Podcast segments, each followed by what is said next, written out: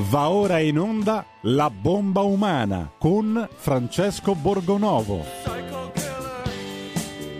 E diamo subito il bentrovato a Francesco Borgonovo.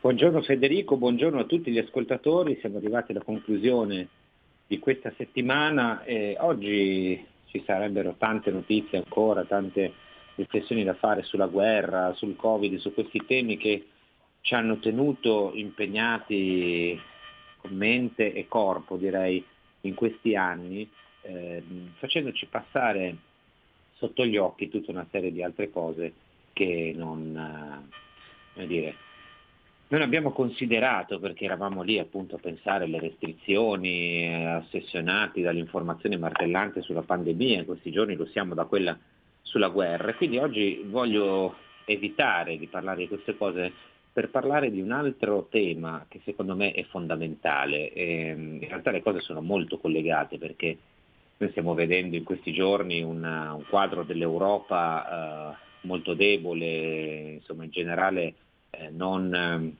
non, molto lungimirante secondo me. E, ehm, e c'è un motivo, io sono convinto che ci sia un motivo quando succedono queste cose, non c'è un pensiero forte anche per l'avvenire. E non c'è un pensiero forte per l'avvenire perché ehm, forse non crediamo più nel futuro. Non crediamo più nel futuro perché siamo dentro, anche perché siamo dentro a un inverno demografico spaventoso che dura ormai da tempo e che potrebbe condurci eh, veramente alla fine dell'Europa. Ovviamente ci auguriamo che la guerra non si allarghi e non contribuisca ulteriormente alla sparizione degli europei e, e di qualunque altra insomma, civiltà. Eh, però eh, noi italiani secondo me dobbiamo a un certo punto eh, porci un problema e la politica che oggi insomma, fa grandi proclami, pensa di ricostruire da una parte o dall'altra paese, eh, beh, eh, deve porsi per forza questo problema. E il problema che solleva, eh, anzi due problemi, che solleva il eh, professor Roberto Volpi, che è eh, uno statistico, è famoso perché scrive su parecchi giornali, eh, negli anni ha prodotto dei saggi molto molto importanti, probabilmente tanti di voi all'ascolto già lo conoscono, ha diritto uffici pubblici di statistica, è l'uomo che ha progettato il Centro Nazionale di Documentazione e Analisi per l'Infanzia e Adolescenza e ha appena pubblicato eh, un libro per Solferino, un libro ehm, molto molto bello secondo me e anche abbastanza eh, inquietante devo dire, un libro che secondo me tutti voi dovreste leggere, tutti i politici italiani dovrebbero leggere, si intitola Gli ultimi italiani, come si estingue un popolo. Ed è eh, diciamo arriva eh, poco dopo un altro volume molto bello che io ho letto con, con grande interesse che si chiama Dio nell'incerto che è pubblicato invece dalla Leg Edizioni, libreria, libreria editrice goriziana, che è uscito a novembre del eh, 2021, questo invece è proprio fresco fresco, è arrivato eh, ieri in libreria e ehm, secondo me le due cose sono collegate, no? i due libri sono collegati, ma ne parleremo con lui. Buongiorno professor Volpi. Buongiorno a lei, buongiorno a tutti gli ascoltatori. Allora, professore, cominciamo proprio dal punto centrale, no? Gli italiani si possono estinguere, o meglio, sono avviati verso l'estinzione? Ma guardi, allora bisognerebbe fare una serie di precisazioni, ma eh, eh, prendiamo la storia più corta, per così dire. Noi non sappiamo, non sappiamo perché non abbiamo alcun precedente se possa estinguersi una grande popolazione moderna. Non lo sappiamo. Certo è però che se dovessimo individuare alcuni paesi nel mondo più vicini a questo rischio di estinzione, bene, tra questi paesi ci sarebbe senz'altro l'Italia. Io non so se l'Italia si estingueranno, non possiamo sapere, non abbiamo la, la, come dire, non siamo né chiromanti, ma, ma non sappiamo quindi questo, ma sappiamo che l'Italia perderà molti abitanti e che quindi diventerà un'altra Italia, perché perdere abitanti non è come in una fotografia che si riducono le dimensioni e tutto resta inalterato, tutti i particolari, tutti i rapporti tra le figure, resta tutto inalterato. In realtà ridurre le dimensioni di una popolazione significa due cose. Significa che si nasce meno e si muore di più. Per questo si riducono le, le, le, le dimensioni di una popolazione. Diminuendo gli abitanti di una popolazione c'è minore vitalità in questa popolazione, minori giovani, meno giovani, meno giovani che possono fare ancora figli e ci sono sempre più vecchi. Quindi l'Italia, se dovessi dire, dare un giudizio definitivo, direi in questo momento non ha le condizioni per una ripresa. E questo è il punto drammatico. L'Italia sta perdendo abitanti, ne perderà di più nel futuro e non ha le condizioni per una ripresa. Questo è il punto centrale. Al momento non ha le condizioni per una ripresa e non si vede come possa avere le condizioni di una ripresa. Non è come dire nell'ordine delle cose che riacquisti le condizioni per riprendere. E quindi è destinata, destinata a perdere molti abitanti. Quanti ne perderà? E se ecco, perché dice, e scusa se la interrompo, perché dice che non ci sono le condizioni?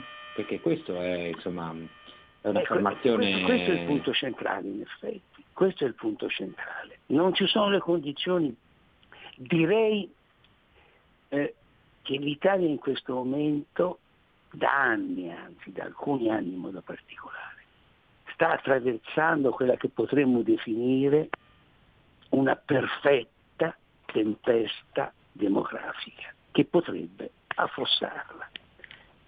Questa perfetta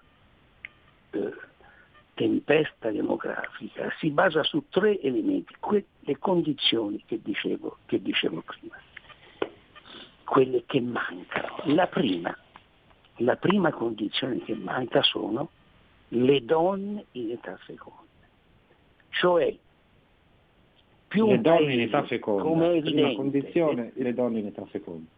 Le donne età feconda sono internazionalmente, secondo un criterio internazionale, considerate quelle tra i 15 e i 49 anni di età. Tra i 15 e i 49 anni di età. Nel mondo, nel mondo la, dire, la proporzione che queste donne rappresentano sul totale delle donne è circa il 49%, cioè di 100 donne di tutte le età, 49 sono donne in età feconda, cioè in grado potenzialmente di fare figli. In Europa questa proporzione scende sotto il 43%, sotto il 43%, quindi molto al di sotto. In Italia non arriva al 39%, cioè le donne che possono fare figli in Italia tra i 15 e i 49 anni rappresentano meno di 39 donne su 100. Dovrebbero essere quasi la metà. Dovrebbero essere quasi la metà. Cioè noi abbiamo, per tradurre, un motore dei figli che è estremamente, come dire, eh, poco eh, eh, eh potente, ha una potenza eh, eh, piccola, insufficiente per produrre figli, per per fare figli. Quindi il motore a noi, come dire, difetta. È la prima condizione che non abbiamo. Attenzione perché questa condizione è decisamente importante, perché naturalmente se hai molte donne che possono fare figli, ti puoi consentire anche che queste donne ne facciano pochi di figli a testa. Ma se hai poche donne che possono fare figli, per reggerti deve, deve, questi figli queste donne devono fare più figli, non è esattamente la condizione dell'Italia. E la Quindi questa è la prima questione. Noi abbiamo poche donne in età feconda, molte poche donne in età feconda. Siamo forse il paese che ne ha meno di tutti in assoluto, in proporzione. E questa è la, è la prima e piuttosto rilevante. La seconda condizione? La seconda condizione avendo poche donne in età feconda bisognerebbe che queste donne si sposassero con quantomeno queste donne costituissero delle coppie di fatto per poter aspirare a fare figli e qui siamo nella seconda condizione che manca. Perché noi abbiamo oltretutto poche coppie. La società italiana produce annualmente troppe poche coppie. Abbiamo un indice di nuzialità, cioè il numero di matrimoni annui ogni mille abitanti, che è il più basso d'Europa. Siamo a tre, abbiamo tre matrimoni annui ogni mille abitanti. In Europa siamo a 4,3. Noi abbiamo avuto negli anni 68 matrimoni annui ogni mille abitanti, siamo a un terzo quindi di allora.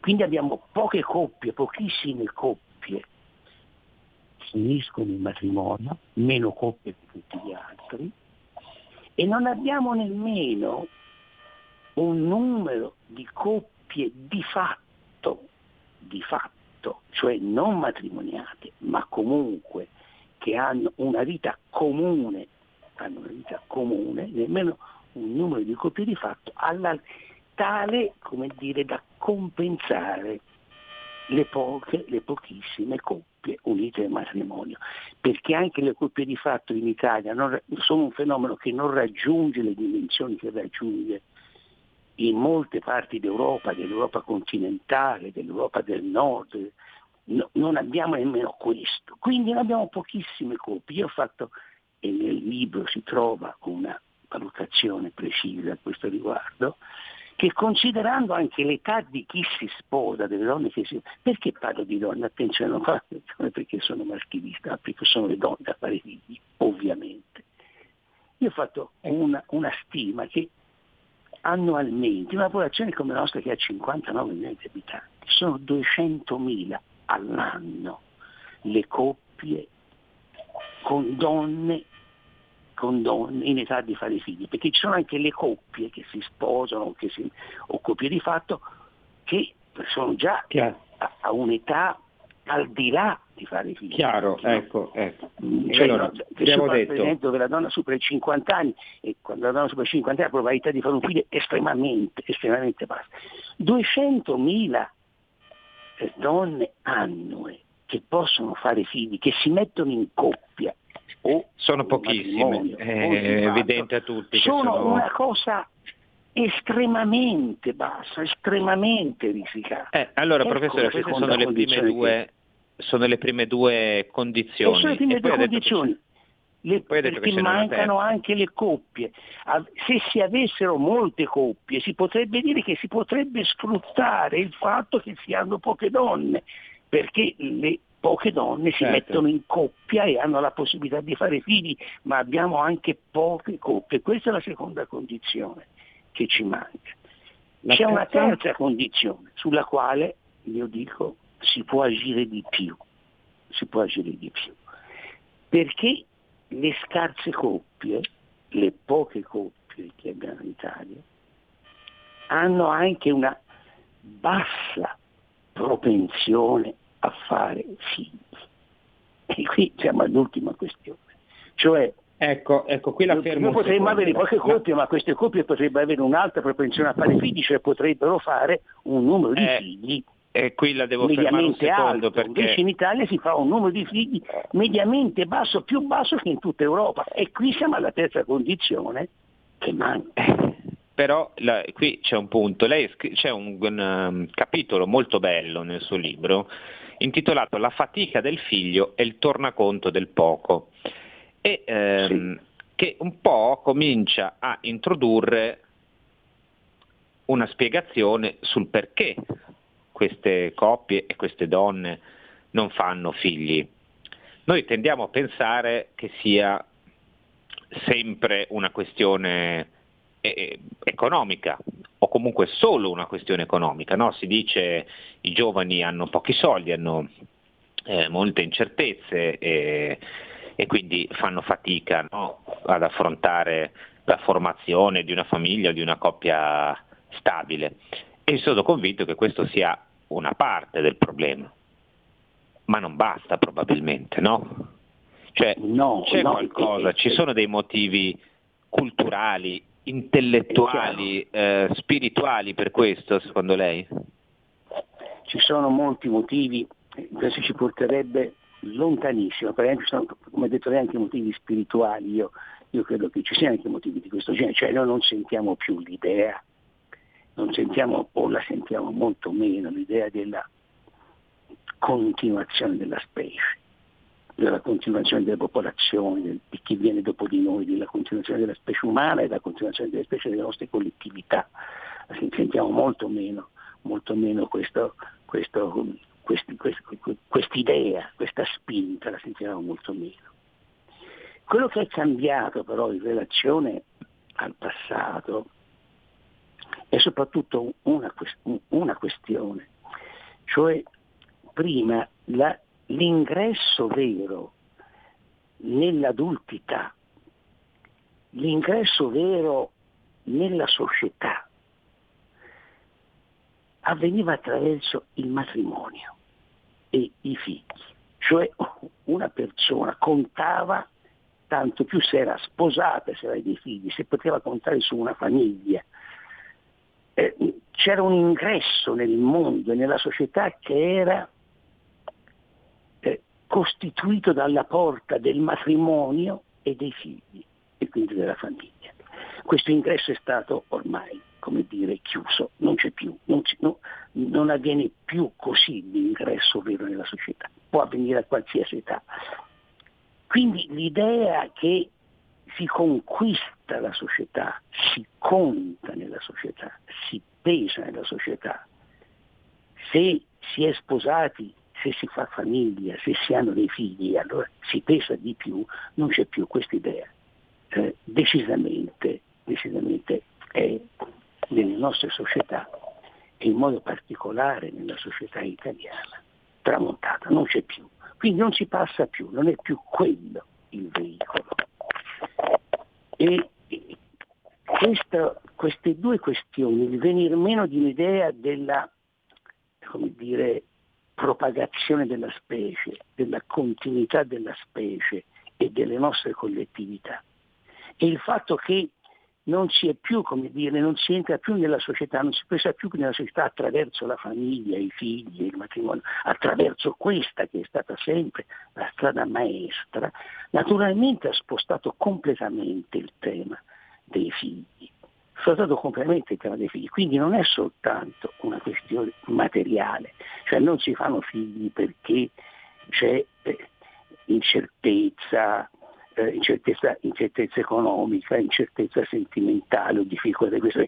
È chiaro che ci sono anche questi elementi, è chiaro che ci sono anche questi elementi, ma è chiaro che sono cioè, i, i modelli di riferimento sono completamente cambiati. Prima i figli spingevano in avanti e quindi era, era attraverso i figli che si cercava di conquistare nuovi traguardi, si, si ambiva a nuovi traguardi perché c'erano i figli da mantenere, da mandare a scuola.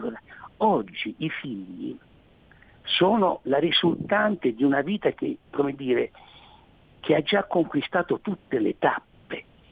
Ecco, ecco questo è un punto, è un punto la interrompo un secondo perché, professore, perché abbiamo eh, proprio qualche secondo di pubblicità, eh, ma questo è un tema fondamentale su cui io vorrei soffermare un momento con lei.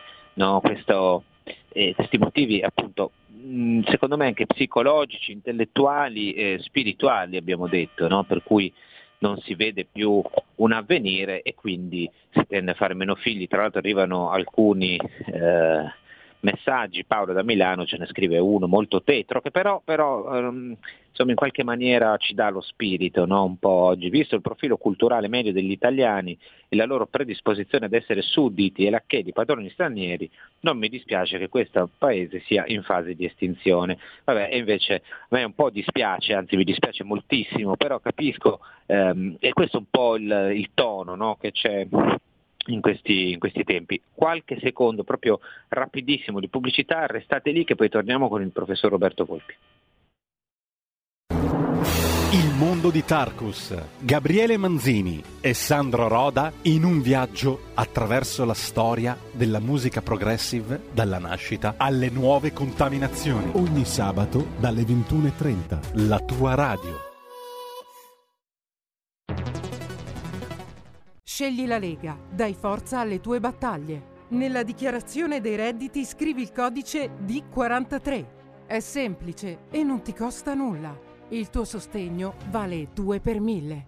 Messaggio autogestito Lega per Salvini Premier. Stai ascoltando Radio Libertà, la tua voce libera, senza filtri né censure, la tua radio. E la linea torna a Francesco Borgonovo. E rieccoci, siamo tornati, siamo qui col professor Roberto Volpi, stiamo esaminando il suo libro Gli, ultimi italiani, come si estingue un popolo, appena proprio fresco fresco di stampa per Solferino, poi parleremo anche dell'altro, quello appena precedente, eh, Dio nell'incerto, edito da Libreria Editrice Goriziana, e eh, stavamo esaminando le cause per cui in Italia non si fanno più figli, perché voi sapete insomma, che dell'inverno demografico si parla, escono articoli ogni volta che c'è un rapporto dell'Istat, insomma se ne parla da tanto tempo, ehm, la Lega ha fatto anche, è stato uno dei partiti con Lorenzo Fontana ad esempio che hanno eh, più insistito no, su, su, questo tema, e, e, ma non solo, insomma, un po' è passata l'idea che facciamo pochi figli. Però stavamo esaminando i motivi profondi, no? cioè, sono delle questioni economiche ovviamente, eh, però non basta spiegare.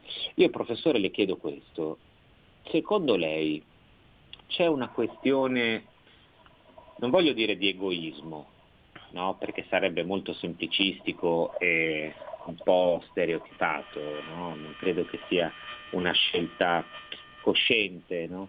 eh, però in fondo forse c'è una, anche una malintesa idea di libertà, cioè l'idea che oggi i figli non siano appunto una finestra sul futuro, uno slancio verso l'avvenire, qualcosa che insomma, ci può dare nuove possibilità, come magari accadeva alle generazioni precedenti, eh, ma siano in fondo un impedimento. Pronto? Sì, sì, la sentiamo, ci sente? Mi sente, mi sente, mi sente sì, Borgonovo, perché l'ho, l'ho, un pochino persa. Mi sembra di aver capito la domanda, ma è alla fine...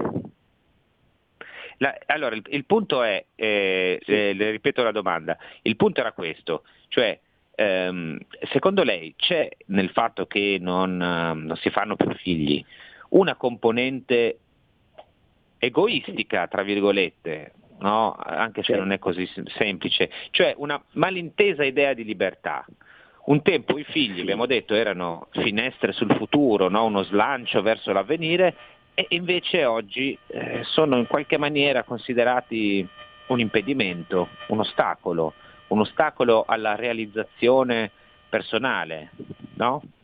Sì, cioè, allora, eh, nella questione figli bisogna considerare due, due elementi che sono un portato delle società di oggi, soprattutto delle società occidentali, perché, perché questo discorso è soprattutto un discorso delle società occidentali. La, la, il primo elemento ci tende sempre a sottovalutare, noi tendiamo a sottovalutarlo, io non capisco come, come si può ormai non capire che questo elemento conta moltissimo invece nel determinare un numero insufficiente di figli, sia, sia a de persona, a donna che nel complesso della società. Il primo elemento è questo, che oggi c'è la fatica del fare un figlio, una fatica enorme perché siamo, nella, siamo in una società in cui giustamente, ma bisognerebbe trovare un diverso punto di equilibrio, la donna viene, come dire, monitorata sin dai primi istanti, sin dai primi istanti in cui nasce una vita in sé e questa, questa, questo monitoraggio continua fin ben dopo eh, eh, la nascita del figlio e si traduce in una serie di limiti, divieti, non si beve più un mezzo bicchiere di vino a pasto, per esempio, no? non si utilizza più il prezzemolo, cioè una serie di divietti enorme, enorme e soprattutto, soprattutto una serie di visite enorme, una serie di eh, eh, esami eh, eh, eh mensili, cioè è diventata un, un terreno minato la gravidanza, un terreno minato in cui si è sempre dal medico, si è sempre da me, si è sempre sotto osservazione. Bisogna stare all'interno di percorsi strettamente prestabiliti, strettamente prestabiliti dove la donna è semplicemente quella che deve fare il figlio, non conta, non conta più nemmeno in quanto tale, in quanto donna, conta in quanto, in quanto fattrice del figlio. È diventato un percorso di guerra, questo deve fare il figlio, che quando lo si è fatto, quando il figlio ha superato il primo anno di età che è anche come dire, il più pericoloso per la vita del bambino, eh, non induce certo a un proposito di fare un secondo o un terzo figlio, cioè induce molto più frequentemente, molto più frequentemente al pensiero di non fare altri figli, perché se ne ha abbastanza, se ne ha abbastanza di questo, come dire, di questo che io chiamo un percorso di guerra in cui la donna non si rimette poi facilmente eh, eh, eh, eh che, che, che, non percorre di nuovo facilmente con tranquillità, in realtà tende ad escluderlo. Il, che, cosa, che, cosa, è successo in questi anni? È successo che noi abbiamo assistito alla, alla, a, a, al prevalere di una figura che prima era un'eccezione, e cioè il figlio unico. Ed eccoci al secondo punto. Cioè, il secondo punto è questo, si cerca oggi un equilibrio un equilibrio tra la vita familiare, la vita personale e, e la vita esterna, la vita di relazione, che comprende la vita professionale ma non si ferma alla vita professionale, si cerca un equilibrio, si cerca un equilibrio. Chi lo cerca questo equilibrio? Perché tanti non cercano nessun equilibrio perché non vogliono figli, si cerca un equilibrio che, che che, dire, che, rappresenti, che costituisca la minore fatica possibile e allora lo si trova nel figlio unico, un solo figlio. Si fa un solo figlio oggi, intendiamoci, anche perché ci possiamo consentire di fare un solo figlio. In che senso? Nel senso che il bambino che viene alla luce, il bambino che sia, eh, eh ha una probabilità che è quasi la certezza che è quasi la certezza di arrivare da adulte, di fare la sua vita. Quindi non c'è più Italia come nel mondo occidentale, che si chiamare la natalità di sostituzione, cioè io faccio un figlio in più perché c'è una certa probabilità, un, un certo rischio che il figlio possa morire. E allora se ho un figlio soltanto resto senza figli, si fa un figlio in più anche, anche per questo motivo, lo si faceva, il secondo figlio era fortemente ecco, cercato ecco, perché dava questa garanzia di copertura. Però, però c'è forse anche un altro elemento qui da considerare. Una volta che eh, le famiglie, le coppie, la donna hanno fatto, eh, hanno affrontato questo percorso che lei chiama percorso di guerra, no? E però non è mica finita lì, perché oggi sui bambini, sui ragazzini, ehm, c'è una sorta di, ehm, non vorrei dire feticismo, ma siamo lì, cioè ci sono una serie di aspettative talmente pesanti, talmente pressanti certo. e talmente grandi che eh, sono veramente, ehm, immagino per i genitori, eh, devastanti da sopportare. Cioè il certo, tuo figlio la, deve la, essere la il più bravo a scuola, deve avere tutti i giocattoli, la PlayStation, le, le, mm, il cellulare più nuovo, i vestiti, cioè c'è una specie di culto no, del bambino, del, di questo piccolo reuccio che eh, domina poi, il tiranno, no? il tiranno. Eh, domina poi la famiglia, no? questa certo. figura così invadente e cresce tra l'altro così in una maniera anche forse sbagliata, insomma.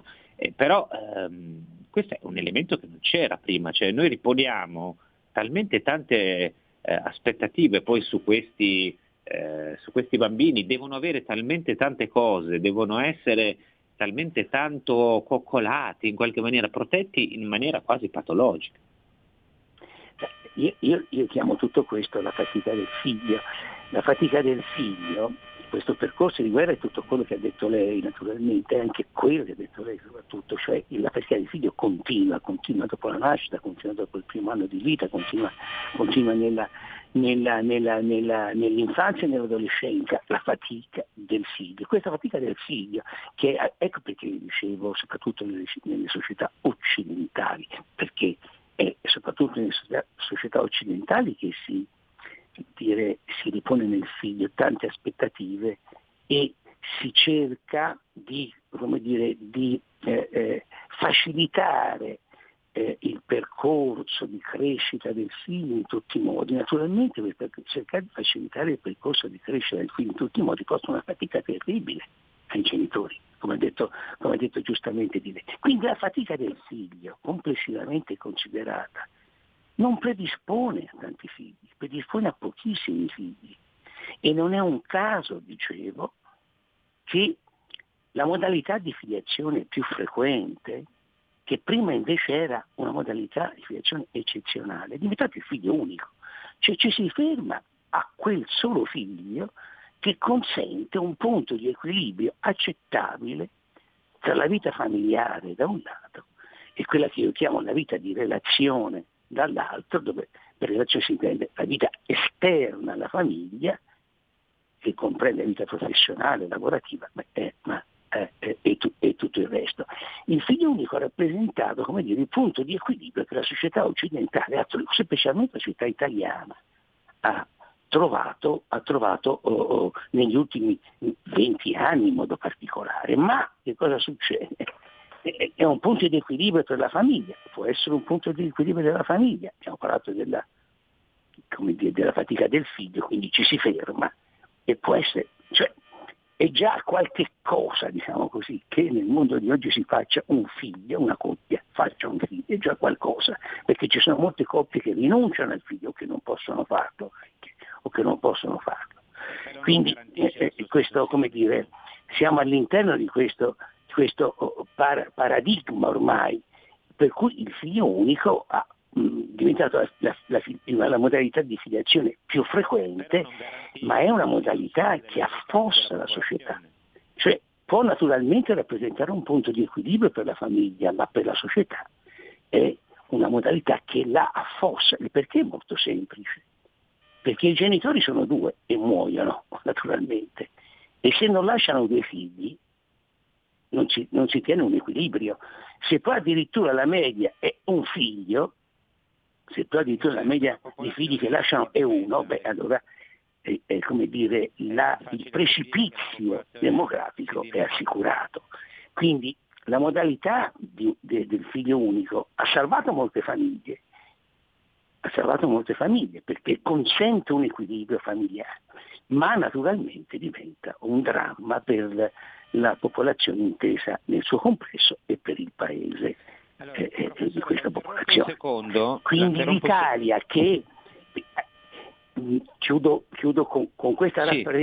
con, questa rappresentazione dei figli, popolazione e figli. Noi abbiamo, abbiamo questo, su 100, prese, prese, al momento attuale, prese al momento attuale, 100 donne in età feconda, 100 donne in età, in età feconda arriva, arrivano alla conclusione del loro tragitto eh, fecondo, in questi termini, di 100 donne, 25 senza figli, 40 con un figlio, 30 con due figli, 5 con più di due figli.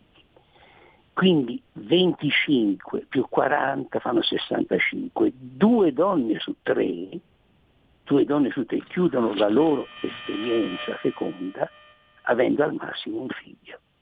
E i, i, discorsi, come dire, di porta via il vento, dicono dalle mie parti, non so delle vostre, in Toscana, è, è, è, è un quadro tragico. Un, e questo quadro tragico, questo quadro tragico, difficilmente per la mancanza di condizioni di cui si parlava all'inizio difficilmente potrà essere migliorato, difficilmente potrà essere migliorato. È più probabile che venga ancora peggiorato. Ecco, Quindi eh, siamo di fronte a cifre che dimostrano la stanno arrivando, demografica di certo Stanno arrivando molti messaggi, eh, ne leggo alcuni che sono insomma, indicativi. Allora, eh, Pina ci scrive ehm, la globalizzazione e il progresso ci stanno portando a un regresso, forse si stava meglio quando si stava peggio. Ieri i genitori vivevano pensando al futuro dei figli, oggi e un altro messaggio, salve, sono una ragazza di 37 anni, ho sempre pensato che avrei avuto tre figli, oggi posso dire che sono terrorizzata al pensiero di mettere al mondo un essere umano. È un mondo marcio, lo vediamo tutti i giorni, per me sarebbe un atto di egoismo mettere al mondo questo, questo mondo, un essere vivente. E Gianni da Roma invece ci dice, ma con asili nido, eh, che costano diverse centinaia di euro al mese, pannolini, vestiario, cibario, testi scolastici, attività sportive, tutto quello che è necessario per offrire un minimo di vita decente ai propri figli e che altrettanto costa mezzo stipendio, come pensa la dotta scienza statistica che persone in maggioranza con paghe da 1000 euro al mese possono avere famiglie con più figli? Non sarà l'unico ostacolo, ma sicuramente un enorme ostacolo. Questo l'abbiamo detto inizialmente, insomma c'è anche ovviamente un motivo economico, però eh, non, non credo che sia l'unico che possa spiegare. Um, non è l'unico, guardi, togliamo il stato, il motivo economico esiste senz'altro. Saremo degli sciocchi a dire che il motivo economico non esiste. Ma i minori figli, attenzione, si sono sempre fatti in Italia, nelle regioni più ricche, e i più figli si sono sempre fatti nelle regioni più povere. Insomma, se no, eh, eh questo è un motivo di riflessione. Professore, per le faccio l'ultima domanda su questo, che poi siamo in chiusura. Le faccio l'ultima domanda. Ehm, il punto è questo, ci dice il motivo economico conta, certo che conta, però abbiamo visto una serie di motivi diciamo, sociologici, psicologici, spirituali. Eccoci, eh, il punto è qui, per venire anche al suo libro Dio nell'incerto, cioè ehm, non basta, servono tantissimo le misure economiche, ma eh, serve anche forse un cambiamento di mentalità.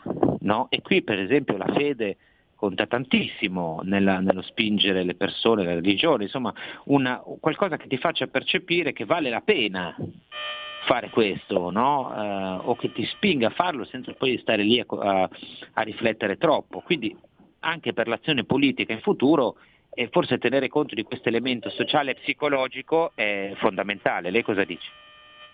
Ma guardi, allora mi, mi, però mi tengo nella, nella, risposta, come dire, mi riporta però al, pri, al, al, libro, al libro ultimo, e cioè gli ultimi, gli ultimi italiani, perché in questo libro io, come dire, eh, affermo una tesi per essere sinceri io credo di dire provo, perché è provata questa tesi, io l'ho provata. E cioè, se noi fa, gliela dico in termini molto semplici, se noi prendiamo due serie storiche dal, da, dal secondo dopoguerra ad oggi, due serie storiche annuali, di anno in anno, con di anno in anno, da una parte il numero dei nati e dall'altra parte il numero dei matrimoni religiosi. religiosi. Si vedrà benissimo che il crollo del matrimonio religioso è il crollo delle nascite. Tanto è crollato il matrimonio religioso, tanto sono crollate le nascite.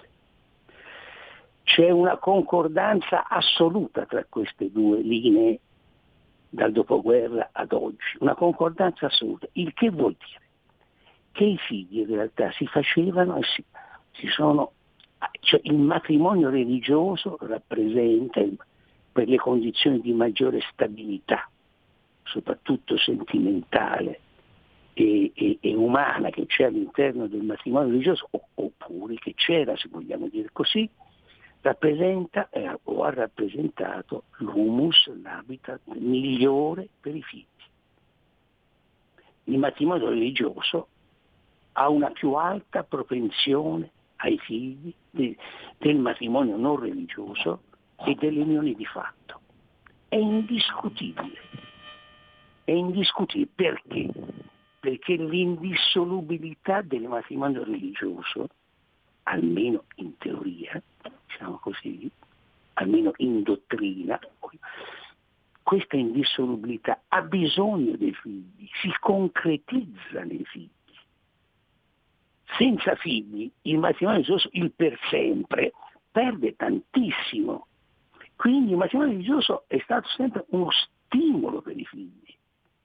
La crisi del matrimonio religioso, la formidabile crisi del matrimonio religioso, perché questo, il centro della crisi demografica italiana e del crollo demografico italiano che, che già stiamo vivendo e che a maggior ragione ci, eh, ci attende, ha il suo centro e la sua base nel crollo del matrimonio religioso, che era il matrimonio. È chiarissimo ed è anche ed è anche un po' insomma, sconfortante perché insomma, eh, provvedimenti economici a favore della famiglia si possono dare, ehm, far cambiare la mentalità e spingere di più eh, su, que- su, questi temi è veramente complicato perché poi insomma bisogna ehm, c'è proprio veramente una rivoluzione anche delle menti e degli spiriti da fare, altrimenti eh, non se ne esce e questo sarà secondo me il grande compito della politica nei prossimi anni, perché è, è veramente un compito difficile, però qui la questione principale sicuramente è la sopravvivenza oggi di chi vivo, ma anche la, la, la... Prego. Bisognerebbe che anche la Chiesa capisse questo perché io ho l'impressione che la Chiesa non abbia chiaro questo elemento che le dicevo, non l'ha chiaro di quanto il matrimonio ha sostenuto e sostiene la natalità, la Chiesa non lo ha chiaro. Eh, perché se l'avesse chiaro, come dire, avrebbe una considerazione più netta del discorso demografico e anche della forza della sua funzione in termini anche di sos, proprio di sostegno della società. Io non credo che la Chiesa abbia chiaro tutto questo.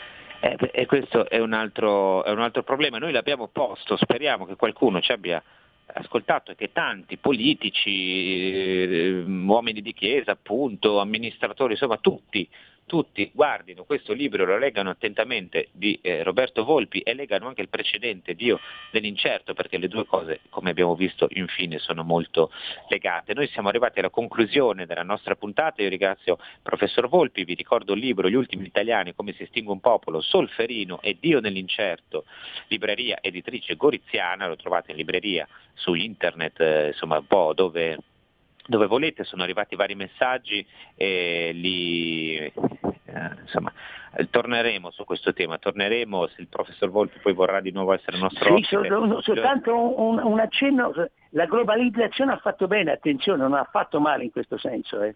bene, bene essere chiari, ha fatto bene alla natalità, non ha fatto male.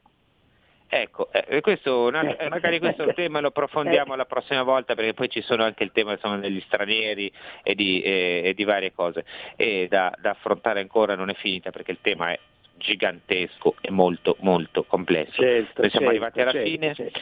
io vi ringrazio, vi auguro un buon fine settimana eh, sperando che insomma le...